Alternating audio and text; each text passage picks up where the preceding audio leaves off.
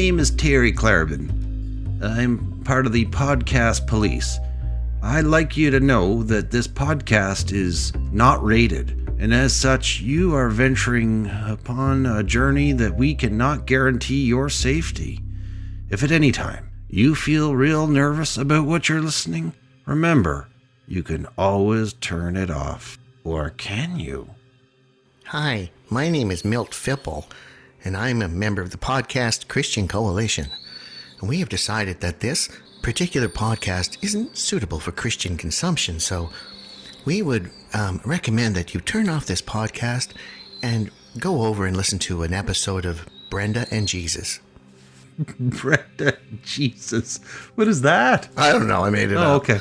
I thought that was like a real It's a sitcom. It's a sitcom I'm working on. Brenda and Jesus. They Jesus comes back and they're roommates. It's hilarious. All right, look, it, the the good weather continues. Your dog is crying in the background. You It's know, that, you know why? Because I'm eating pecan pie and he's losing his shit. wouldn't that kill him if he ate that? I don't know. Can you hear that? It sounds like a tea kettle. It does. I, I'm so concerned my dog is going to eat something toxic because all the snow's gone in the backyard and she is sniffing everything and putting everything in her mouth. I have no idea about half the plants in my backyard. Oh, my dog ate a poop bag the other day. The whole poop bag. My god. Yeah. Like with poop in it? No, Oh, okay, that's better. nobody ate the whole poop bag. Was it lavender scented? Aren't they awful? The smells are awful. Yeah. Well, I'd rather that though than the poop smell. But yes, they are quite uh, pungent, and they get on on everything. Yeah, Yes. They smell like a diaper. I- I'm gonna. We don't normally do this, but I, I'm I'm going to prompt you right now to tell the listener if you're okay with this. What happened to you? Uh, I believe it was this just this like a few days ago. You you fought crime in our fair city. Oh my God, yeah. So I'm coming home, um, drive in the laneway, and I'm just coming around the front of the house, and this woman says, um, Look, that guy just took a package off your neighbor's. Oh my God, the dog just licked my pie. Do you, you and you mean the your food? Not that's not okay. Yeah, the, and he, she says the guy just took a package off your neighbor's step, mm-hmm. and I saw him actually doing it out of the corner of my eye. I'm like, what is that guy doing up on my neighbor's step? Because I know my neighbors are a young couple with a baby. Oh. And it was an Amazon package, of course, and he started to just walk away. So I said, "Hey, buddy, is that yours?" That was my dog shaking. I said, "Hey, is that yours?" And he started to run. So I was like, "I'm not putting up with this," and I ran. You ran after him. I did. He didn't look like somebody who'd be a big threat. So I ran uh, down a street and I saw him duck into an alley. So I followed him in the alley and he had thrown the package in someone's recycling bin. So I retrieved it and uh, continued to follow him. And every now and then he'd run and I would run and it ran for nine blocks. But the best part is this this is the part I love the most. Oh, it's so cool. It's so like, ooh, high tech, woo, fight crime, woo. I'm running and I'm on the phone with the police on 911. I say, look, this guy just stole. I ha- I'm a witness to it. I'm following him on foot. And the police lady on the phone, well, not police lady, but the 911 operator saying, don't do that. You'll get killed. Hmm. And I'm like, no, no, it's okay. I'm, I'm keeping a safe distance and I don't think I'm in any danger. She's like, no, don't do that. You're going to get killed. But I did it anyway. Mm-hmm. So I put my phone back in my pocket. Can you hear that? Dog wants pie. So I chased him for nine blocks. And eventually he went down an alleyway and hid behind a car and he thought I couldn't see him, but I could totally see him. He's the world's worst criminal. I know he was terrible. So I stood there pretending that I was looking around to try to find him. And then three police cars showed up. They all stopped and blocked the, the road. It was really cool. And they got out. Um, I said, He's behind that car. He thinks I can't see him. They went and arrested him, and it was a big to do. But the cool thing is, the like thing I was going to tell you about the the fighting crime. They were tracking me using my phone, and I didn't know it. Oh. Yeah, I never knew about this. So when I uh, when all the dust settled, I looked at my phone. It said you are now being followed by the Ottawa Police. Blah blah blah blah, and then there was also a message saying, um, you know, monitoring the progress of your phone has now concluded. Wow. So they were tracking my where I was using my phone. I didn't know they could do that. I didn't know either. It's a little invasive, but it's also cool. Yeah, I guess. Yeah, it is incredibly invasive. But I could have been in danger, right? Yeah, the part that you're not telling everybody is that the person you were chasing was seven. yes. And his mother came out and screamed at me in Italian. No, um, he was, they told me afterwards he was a known criminal and this was not his first rodeo. Sure. But I think this will make the listeners smile as much as I did. What was in the box? Because he had opened it to see little tiny rubber boots for their one year old their one year old daughter, a little tiny baby blanket, and little tiny umbrella. Is that when he he ditched it when he realized? Yeah, he realized there was nothing in it of any value to him. Well, it's funny that you mention crime Crime. because the story I bring to you today is as close to true crime that I've come since um, we've started the show. Even that werewolf guy? That was cool. That was like medieval true crime. That was dark.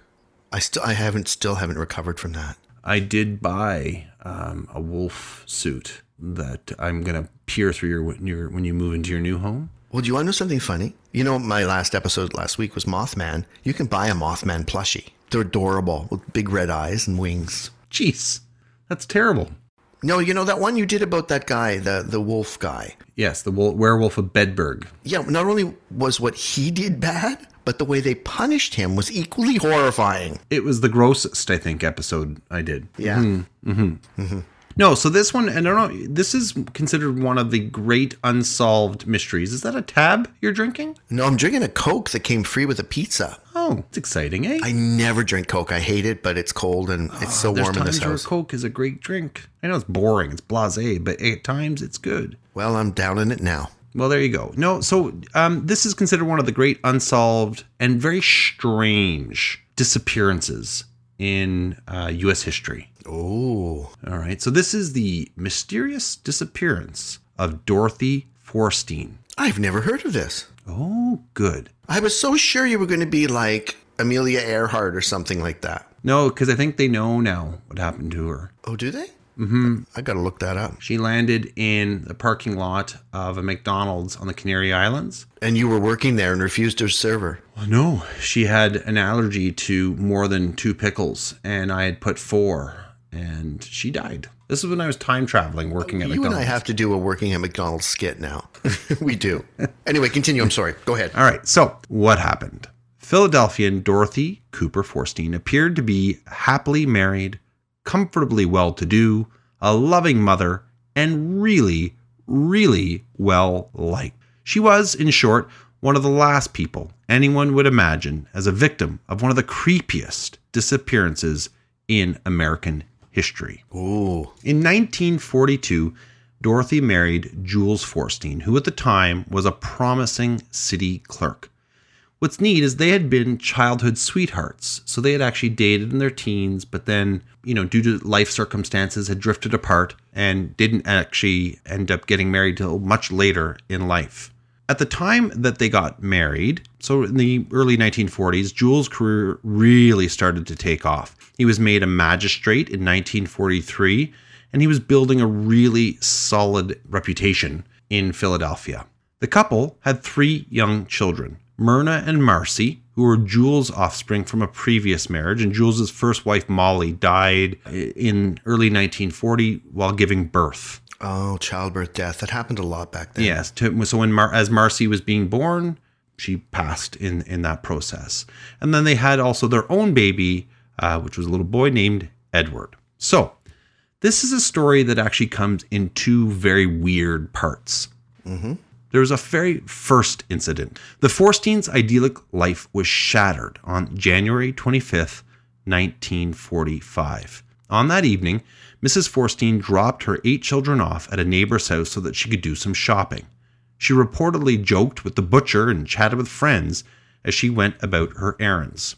Later, her neighbor saw her return home and thought that she saw a shadowy figure walking with or slightly behind her as she made her way through the late evening shadows to her front door. Oh. It was a safe neighborhood, and her neighbor, Maria Townley, never imagined that Dorothy was in any trouble. As she entered her house, someone, presumably the shadowy figure, suddenly sprang out of the darkness and attacked her, beating Dorothy into unconsciousness with their fists and some sort of blunt object. Luckily, her fall knocked over her telephone, which sat in the front part of her home. And when the operator heard strange noises coming from the instrument, she alerted the police. And this is the back in the time where you took the phone off the hook and there was an operator waiting on the other end to connect your call. Right, of course. There was yeah. no dial tone, which was a godsend in this case. And I love that the, the phones were always in the front hall. Yeah. Yeah. Ours was in the kitchen. Was yours in the kitchen growing up? We had a phone in the kitchen, yeah. yeah, which is weird because who wants to talk to somebody in the kitchen? But that's where I remember my like my mom and stuff talking to a lot of people would be in the kitchen. In the kitchen, yeah. And I remember we got a special cord so you could walk really far Yes. with the phone. You Yeah. know, you'd scoop it up, mhm, so you could walk even around the kitchen with it. Our kitchen phone was wall mounted. Eventually, ours was too. When we moved, we had a modern 1980s uh, phone that was wall mounted. The good old days of the phone. So the attacker fled at the sound of approaching sirens. Police officers arrived moments later and found a battered Dorothy on the floor of the hallway. Mrs. Forstein was found with her nose and jaw broken and a fractured shoulder, and she also suffered a concussion. She was rushed to the hospital, and when she awakened, she could only weakly explain that someone jumped out at me. I couldn't see who it was. He just hit me and hit me. Investigators were baffled by the crime. Burglary could not have been the motive, as nothing in the house had been taken. She was knocked unconscious. He continued to hit her even after she was she was out, right? So it's not like he attacked her, wanted her not, you know, to knock her out so that he could then pillage the house. He just was beating her to death, literally. I'm actually surprised though because I thought this was going to go a lot darker. I thought she was going to die. What's wrong with you? Well, she survived, and I'm happy. I love that. Keep going. I'm sorry. She ends up being the person, and I was just about to wrap it up, who discovers the jetpack. And isn't that technology's great mystery? Well, no, because the jetpack never caught on. Great. So this show is just a piece of trash. Well, uh, I hope you enjoyed the show, everybody. So Dorothy, she had no known enemies. There's no one that they could readily think of that would want to have it out for her. Jules Forstein could think of no one who could have even held enough of a professional grudge against him to attack his wife. Again, he was a well liked, uh, apparently, and everything you read about him, because he was a pretty public figure. He was considered very fair and very even uh, like just and kind in his work as a judge. Investigators labeled the attack an attempted murder, and Captain James A. Kelly of the Philadelphia Homicide Division began trying to put the pieces together. He concluded that it could only have been someone trying to kill Dorothy since no money, jewelry, or anything else had been taken from the Forstein home. Jules Forstein himself was investigated, but he had an alibi, and the children were too young to have been involved. The case was complicated by the fact that Dorothy had no known enemies and, in fact, was one of the most well liked residents in the neighborhood. The most prevalent theory for the police investigators was that the attacker might have been someone who had appeared in court before Forstein and had assaulted Dorothy for revenge. Every possible lead was investigated, but no arrests were ever made. The fact remained, however, that someone had enough hatred for the seemingly kind woman to lie in wait and nearly beat her to death. Dorothy recovered from her injuries, but she was never the same her, again. Her happy and carefree personality was gone, replaced by an anxious woman who was nervous and upset, jumping at every noise in the house and checking and rechecking the locks on the doors and windows. And from all accounts, their home was heavily secured. Well, can you blame her? No, That's not at all. So traumatic. Mm-hmm. Home invasions and that kind of thing. Oh, I don't know how you go away from that. and to be beaten so savagely like that too, right? unnecessarily. Mm-hmm. Yeah. She was sure that someone was out to get her, and she apparently said this quite a bit. Jules Forstein was perplexed. He was sure that no one with whom he had come into contact as a magistrate would bear him enough of a grudge to hurt his wife or his family, and yet he could not explain Dorothy's attack. And after that incident, being the good husband that he apparently was, he seldom left his wife and children alone after that. So he really cut down on, you know, dinners and things like that that didn't include her and mm. never left the children alone.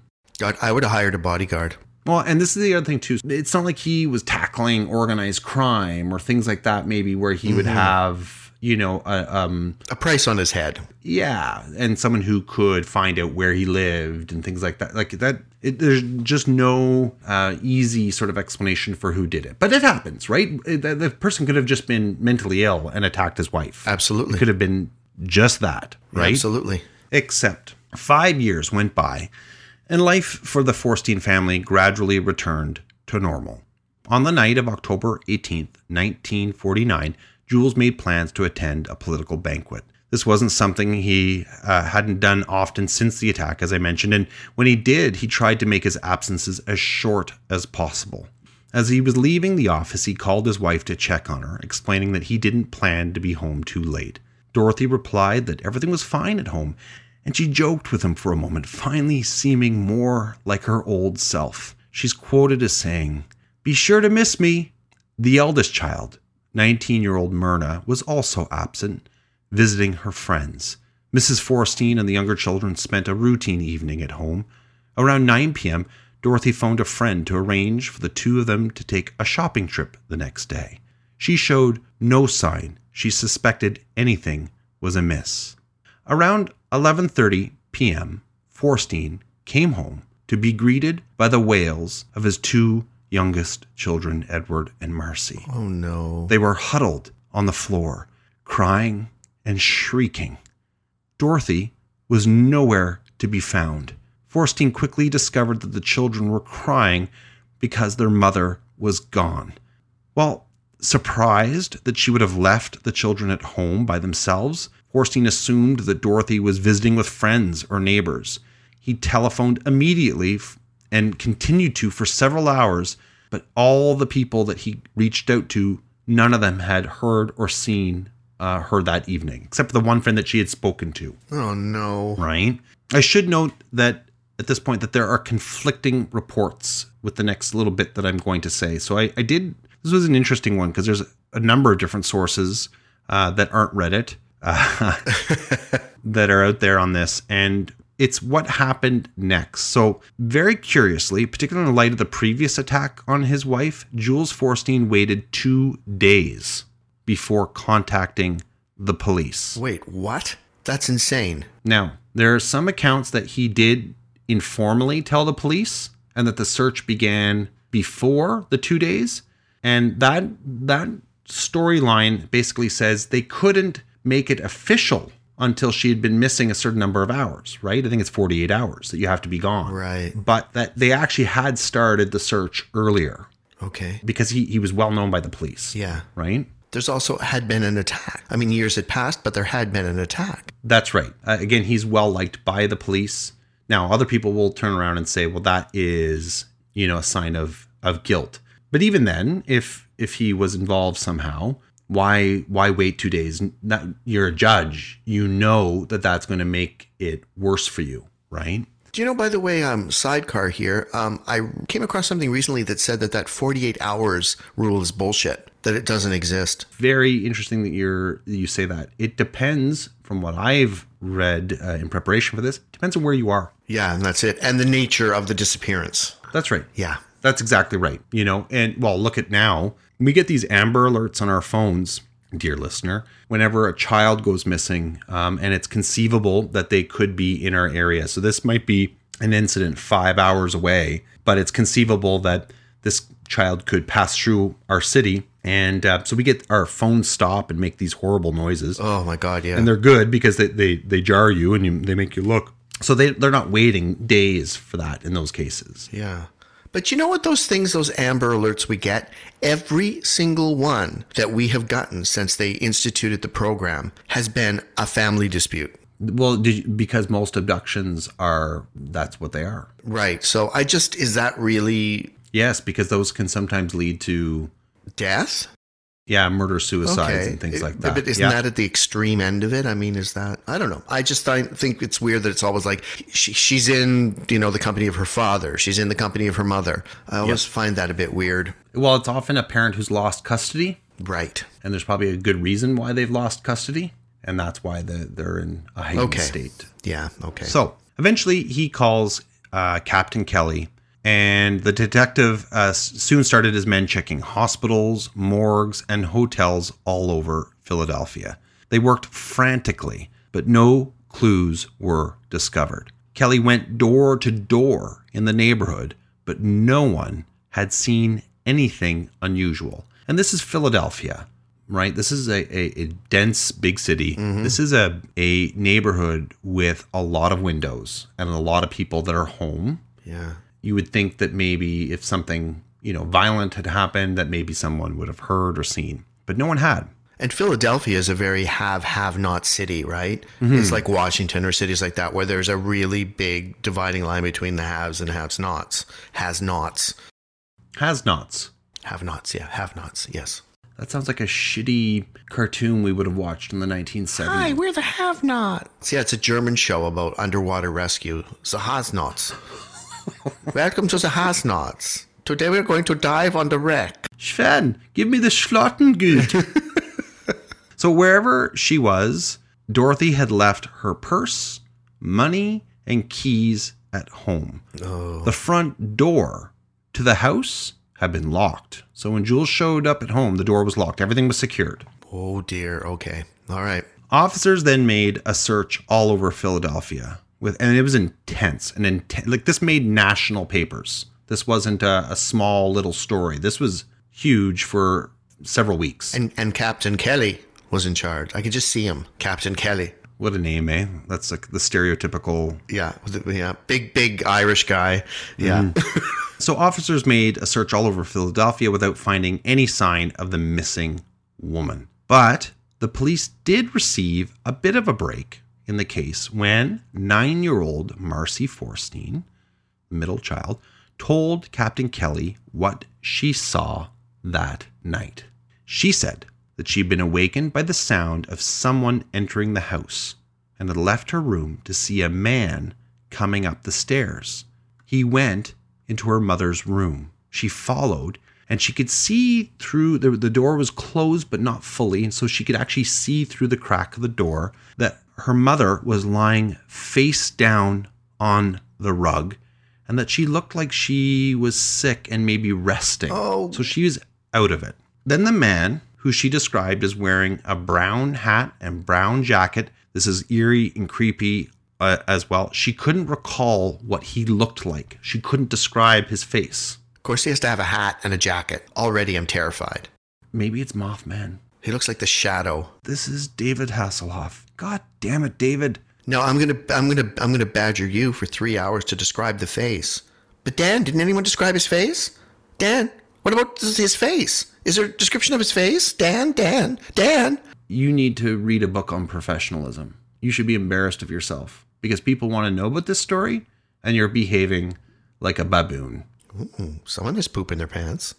So let me let me just go back over that. So she sees this man. He's um, big and he's got he's brown, uh, clothed. He has something sticking out of his pocket. She described that. She wasn't sure what it was. The man then picks up her mother and apparently effortlessly, like as if she was a bag of feathers, and put her over his shoulder. Dorothy, and this this is an um, somewhat important note. Dorothy was wearing red silk pajamas and red slippers at the time. Okay, so not still fully clothed and everything. Marcy asked the man what he was doing, and apparently super calm, very cheerful almost. He patted her on the head and replied, "Go back to sleep, little one. Your mummy's been sick, but she'll be all right now." The man carried Dorothy downstairs and out of the house. Marcy woke her brother and they waited together for their father, who arrived home about 15 minutes later. The little girl told the detectives that she had never seen the man before and had no idea who he was. She was in shock. Police were reluctant to credit the girl's story at first. It sounded absurd and made up, something that, you know, a child would sort of dream in, as a nightmare. Mm-hmm. There were no strange fingerprints found anywhere in the house, no sign of forced entry into the securely locked residence, and it seemed impossible that anyone could carry a woman's body in these bright red pajamas down a busy street unnoticed. And how could Mrs. Forstein have been rendered dazed or unconscious before this stranger entered the house? Yeah, yeah. She's lying on the floor face down. She sees the man come up. She go he she's out. So it's not like there was a struggle or anything like that. She is unconscious when he's coming in. You know, my mind is just like racing now. I'm like, oh, did they pre drug her? Like, That's one of the theories, and we'll get into that. Marcy consistently stuck to this account, and psychiatrists who examined her were convinced she was telling the truth. Mm-hmm. As bizarre as the story sounded, it was the only possible explanation the police had for Dorothy's disappearance. wow. Dorothy Forstein was never seen again. There were no other leads, no suspects, and no explanations as to who might have taken her or why. So never seen again.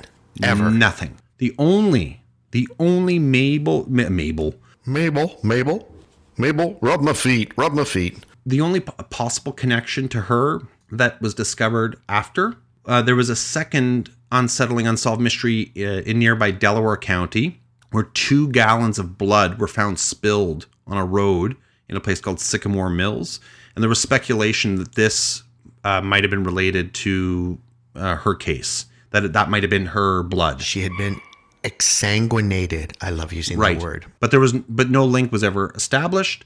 DNA evidence did not exist at that time. And this wasn't even the police thinking this. This was the newspapers and things like that wondering if this was connected. Now I know I'm probably jumping ahead and stepping on your toes, but What's new? people have got to have speculated that it was aliens yes. because it sounds strange like that. Yes. Okay, cool. Newspapers all over the country, especially in Pennsylvania, carried stories about her disappearance and possible kidnapping. And then by the end of October, the story, story largely disappeared, just as Dorothy had done. She simply vanished and was gone without a trace. Oh man. In 1957, Judge Charles Klein of the Orphans Court stated that Dorothy would be declared officially dead as of October 18th, 1956, seven years after she had vanished, and just months after Jules Forstein himself died of heart disease. Oh no. Yeah, he died early too. Judge Klein's decision was based on a petition filed by Dorothy's stepdaughter, Myrna.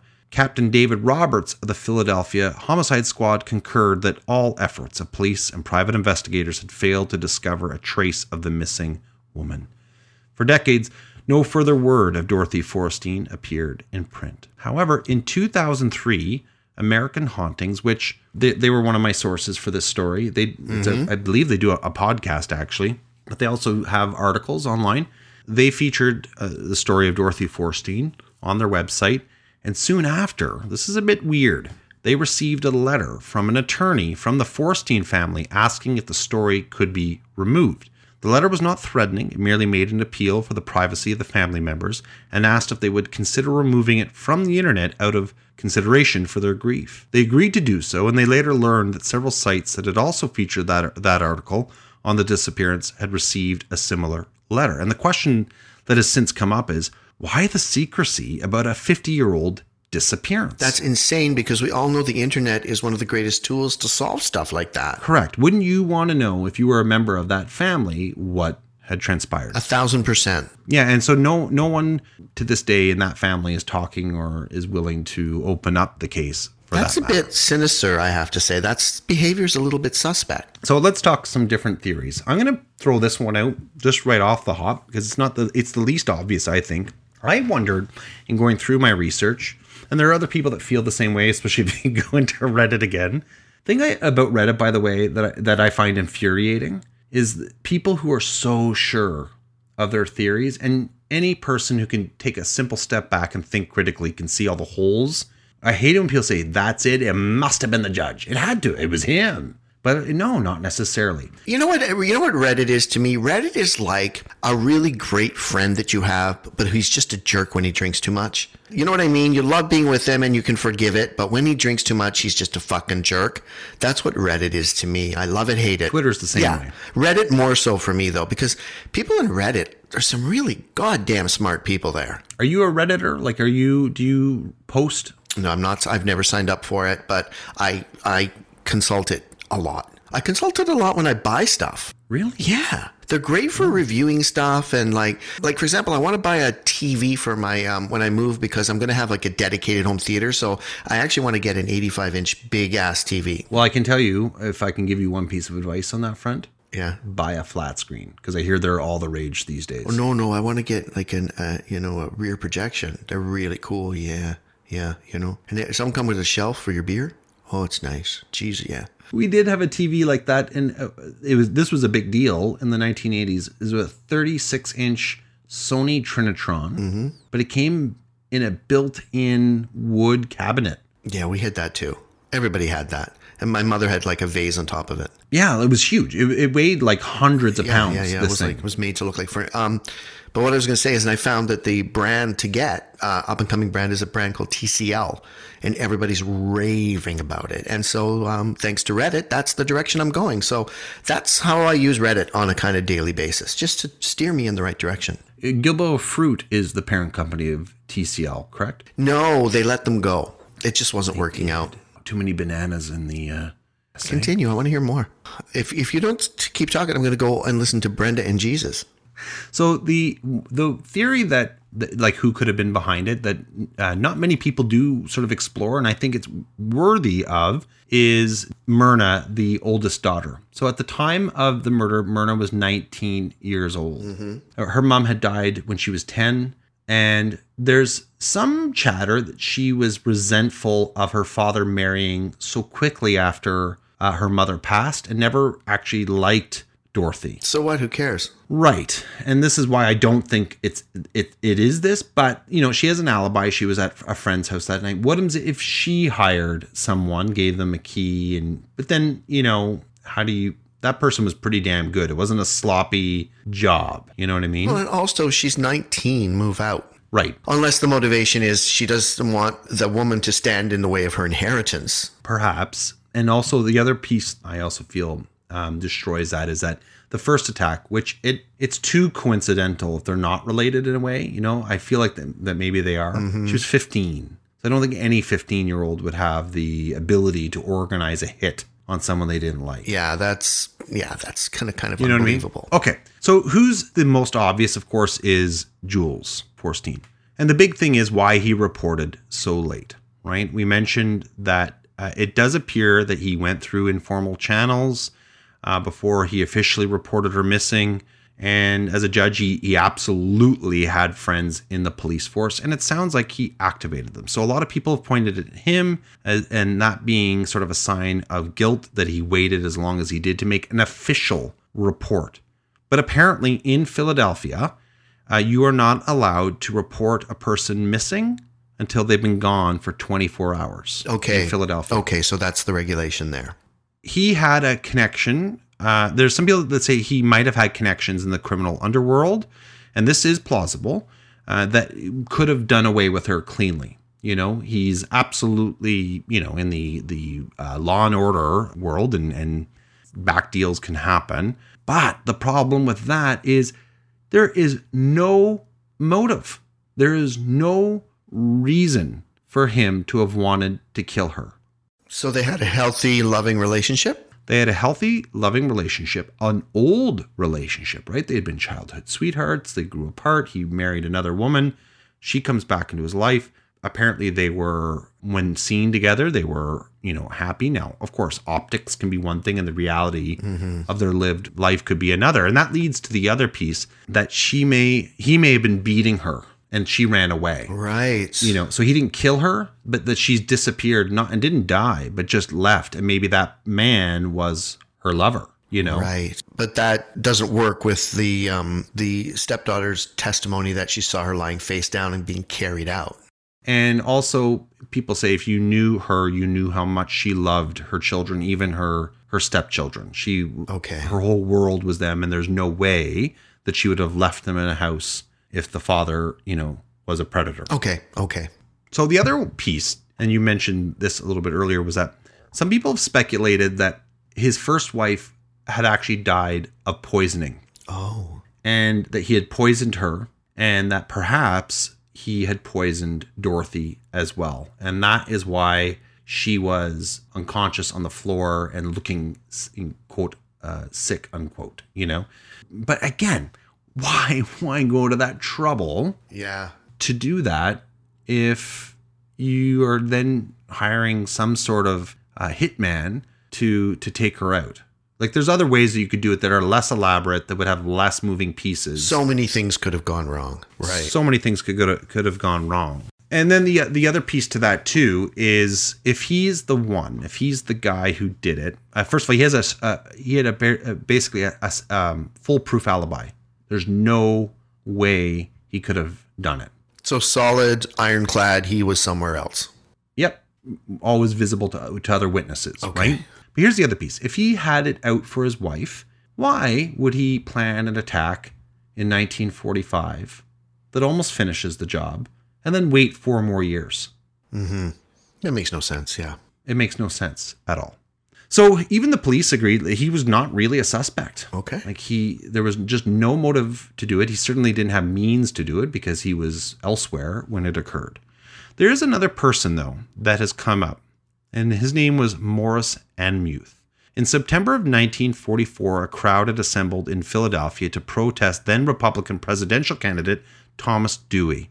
And apparently it was over racist remarks that he had made uh, towards Jewish people as he prepared to make a speech at the Pennsylvania Railroad Station.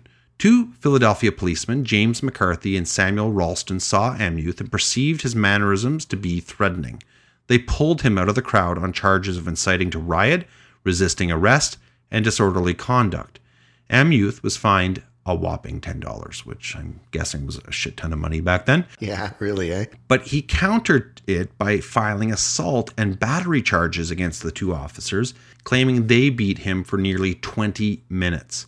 McCarthy and Ralston were originally held on $1,000 bails each by magistrate James McBride. So they, they he had enough of a case that they were arrested and tried, like they were being held in custody. And back then, you would not want to raise the ire of the police unless you absolutely had to, right?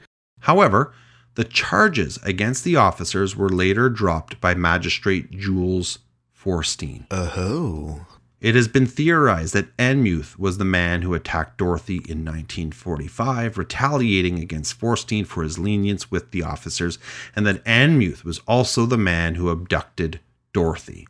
The problem with that, the police investigated him. He was one of the, the guys that they went after and looked into, mm-hmm. and it, they didn't feel it was him either. Well, that doesn't seem like enough to go that far. Like, Right. That's not enough fuel for a good vendetta. Exactly. I was beaten up by these two guys. You get let them off. I'm going to go and, and kill your wife. Speaking of which, I just got a copy of V for Vendetta on 4K and I can't wait to watch it. Is that the one where it's a group of uh, lifeguards?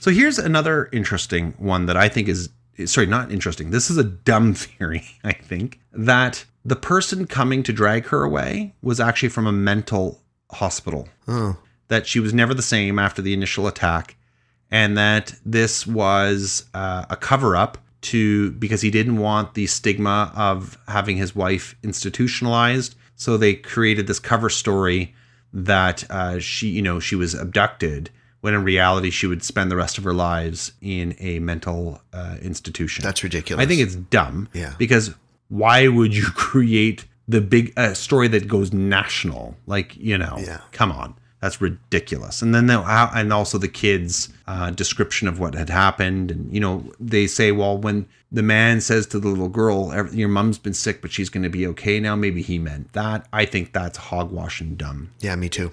The other, and this is neat how this sort of has worked out and played from last week to this, is that this shadowy figure that's seen, that it was either a ghost or a spirit or a harbinger of doom. Ah. That it was, or, and some have even sort of theorized that it was like a, a guardian angel, that she had died on the floor and was being taken away by this Oh, okay. Okay, right. So, yeah. yeah, just the way that he was described by the little girl as being this very friendly, very calm, very powerful being. Also, the neighbor, if you remember when the original attack, and this is a quote, she doesn't say, she said it looked like something, like a shadowy something that was following her. Right. But It wasn't but what did its face look like? Did no one see the face? Alan Alda. Radar burnt the oatmeal. Another thing is like if you're lying face down on the floor, you're either passed out or dead. Nobody lies face down on the floor. That's just you, that's not, it's not fun. Um, so that's two options. She's passed out or she's dead, right? Right. So, and then the last theory, of course, is speculate. People have speculated, of course, that she was abducted by aliens. Yeah, really. Well, here's the other thing too about all of this is that we know that the doors were locked and the doors before the incident and the doors remained locked after the incident. So either this person had a key or, and this is where the aliens come in, people say that he teleported out because the little girl just said he went down the stairs and that's it. He was gone. Right. You never saw him leave the house. So some people have theorized that it was an, an alien abduction. No evidence, no cool stuff like what you had mentioned last week with Mothman and, and what was it called? Indrid Cold. Indrid Cold? Indrid. That's like the coolest name. It's such a cool name. And the voice they used for him in the Richard Gere movie is really very good. It's very off putting. Yeah, but it's not it's not like cool. No, no. I, hi, I'm Indrid Cold. No, it's very like, hi, this is Indrid Cold. That'd be so disappointing if you met an alien and that was the voice they had. No, actually, because you, I expect the blah, blah, blah. And if you get something really high pitched and weird, Hi, my name is Clarden Fifth. We have to do an examination on your anal cavity. Yeah, well, that's not a spirit. That's just a, a nurse or a doctor. You're talking about an alien. If that was Oh, like I alien see the talking aim. to you Yeah, like yeah, yeah. that. The That'd best, be very disappointing. best monster voice that's ever been done is in a Canadian horror movie called Black Christmas. That was a massive, massive I didn't know that was Canadian. Oh my god, yeah. It's a massive cult hit. And mm-hmm. I can tell you an interesting story about that movie as well. But anyway, in the movie, the voice of the killer, who's goes by I think Billy or something, is actually four voices all together, and one of them is like a young girl. And it is the most disturbing shit I have ever heard. It's my favorite voice ever done in any horror franchise, including Pennywise, Cool. anybody, because it just makes you want to take a shower. They all float down here. Yeah, it's mo- They all float down here. That was my Tim Curry, Pennywise. uh, yeah. Anyway, so yeah, Black Christmas. You didn't like that, did you? And I'm not a Tim Curry fan. Riley, that's it. So there's no trace of her. Nothing. She literally disappeared. Fuck. Nothing. So what's cool is that there are internet sleuths that are that continue to work on this case. They've even gone back and started looking at uh, her childhood and who she was growing up. You know, there's facts you can find through old yearbooks. They've looked at things like that. They've looked in. People have really dived into the first wife's uh, death and how she died and and there was uh, some conflict there too initially where they thought maybe she died like a year later but no it, it sounds like it was during childbirth and nothing there's nothing no one's ever found anything and it drives a lot of these internet sleuths up the wall because they just can't There's nothing to hook onto. nowhere You know what? I can't help but feel that somehow the thing that if, if you presented me with those four theories or five, I guess, whatever, the one that I would be most attracted to and think that I could probably work through would be the one that's vengeance against the judge. Because that's not uncommon, right? hmm and he never remarried Okay. he never he never found love again so it's not like he had a mistress on the side well, he died not long thereafter, right? yeah it was early 50s that he passed or mid 50s like, whatever yeah not long after But if you kill somebody for vengeance, you want them to know, don't you? I, I would. Well, maybe they do. Maybe they did know, but they didn't tell. Yeah. So this goes back again to the whole why the family may, maybe doesn't want anyone to talk about the story anymore. Mm-hmm. That's weird too. That's really weird as well. They have a vested interest in keeping this thing silent. Yeah, that's really weird. Or maybe the Edward was was creepy. And It's like mostly harmless, remember? The family won't say a word about it, yeah, which makes it look just that much more suspect in the eyes of the external beholders. yes, Oh, I bet people are just losing their mind about this mystery on Reddit. I bet. And I bet there's people that have gone to visit and wow. Yeah. yeah. There's people that have even gone to the neighborhood Yeah. to look at the street, and I would do that. Yeah. Yeah. And that's and one of the comments that people make too is there's no way that you could take a person in their 90 in a close knit it's a close knit neighborhood, right? Where Yeah. lots of nosy neighbors looking out their windows that no one would have seen something. Wow. So that's the story. That's a good one. And I love the idea that she just up and vanished. That's it. She just vanished in thin air. Yeah. Mm-hmm. So, Riley, that is it for the show this evening. Anything you would like to, you need to bring up? Are you okay?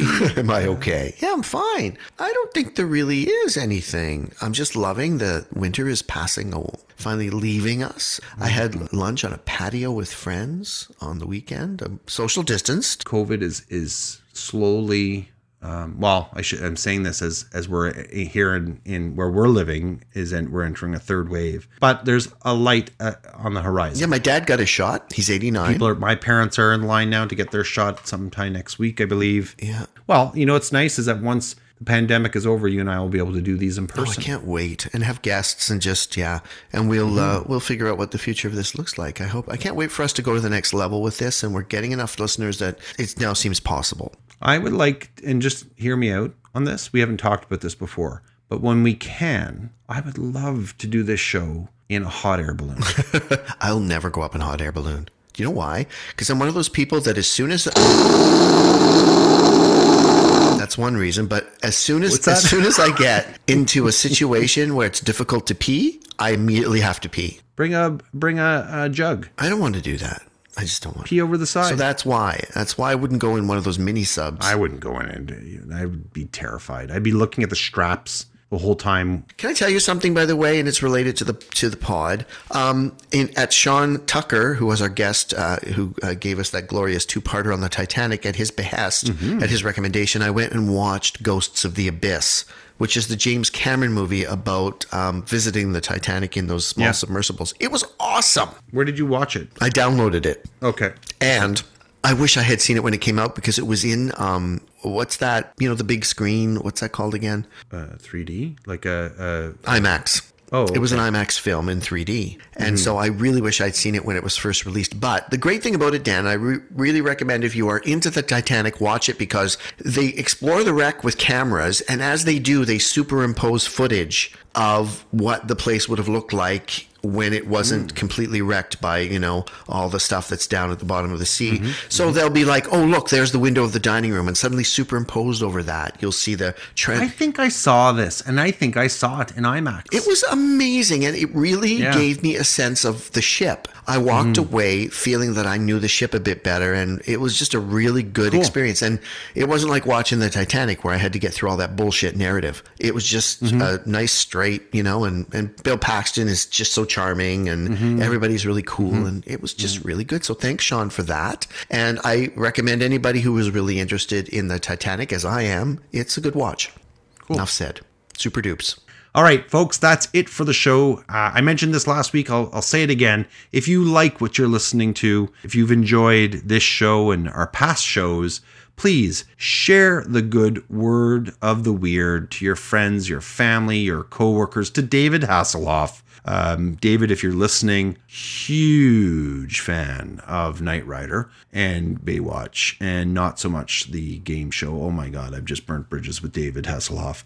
Oh yeah, what is that? America's Got Talent. That's where he ended up. Not my thing. But anyway, David, please uh, share the show with your other judge uh, friends and maybe some of the contestants. If you want to swivel that chair and face the audience and shout, "Please listen to the weird." Dan, he hasn't been on that show in like ten years. You mean he's a ghost? He's retired. I think he oh. he left America's Got Talent. I think like ten years ago. I think Howard Stern took his place or somebody. David, if you are in a senior's residence and you're playing shuffleboard, just scream it out to everyone in your home. Listen to the weird. And then, of course, the people in the home will say, on what channel? And you'll say, David, no, it's on the internet. And they'll say, what's that? And you'll say the thing with email and they'll go i'll call my son to and what time is it on and then you'll say david uh, no, no, it's it's it's streamed. You can you can listen to it anytime. By how much do? Uh, anyway, David, do the best you can. Oh, and you can also rate us. Yeah, we like that. And anyway, we just love doing this. We really love doing this. Uh, and we love that you listen. And that's our greatest reward. It always, honestly, folks, I know it sounds like a cliche, but whenever I log on and find out that like hundreds of people have listened to a show, I feel really good about it because I put a lot into it and it makes me happy. And I like these kind of stories and I'm glad other people do as well. That's all I have to say. Shuffleboard. Good night, everybody. My favorite part of that, by the way, Dan, was the fact that they're going to call their son. Old people in computers, they always, I'm going to call my son. it's always that. Bravo. All right, that's it. Good night. Good night. Well, hi, y'all, and welcome to this week's edition of Brandon Jesus. Brought to you each week at this time by the fine folks at Dell's Barbecue and Sweet Corn Emporium. With two locations to serve you, Dell's is where folks go for a little down home goodness. Open every day except Sunday, 'cause even the Lord knows when to turn off the grill. This week, we are proud to welcome the members of the Christian Teen Choir who share stories of how they resisted the temptation to engage in premarital sex by accepting the gift of Christian music. We also welcome back to the show Miss Elaine Buford Jackson, who will discuss simple ways to beautify your home without being vain and prideful. All this and more is coming your way, so sit back, relax, and praise the Lord.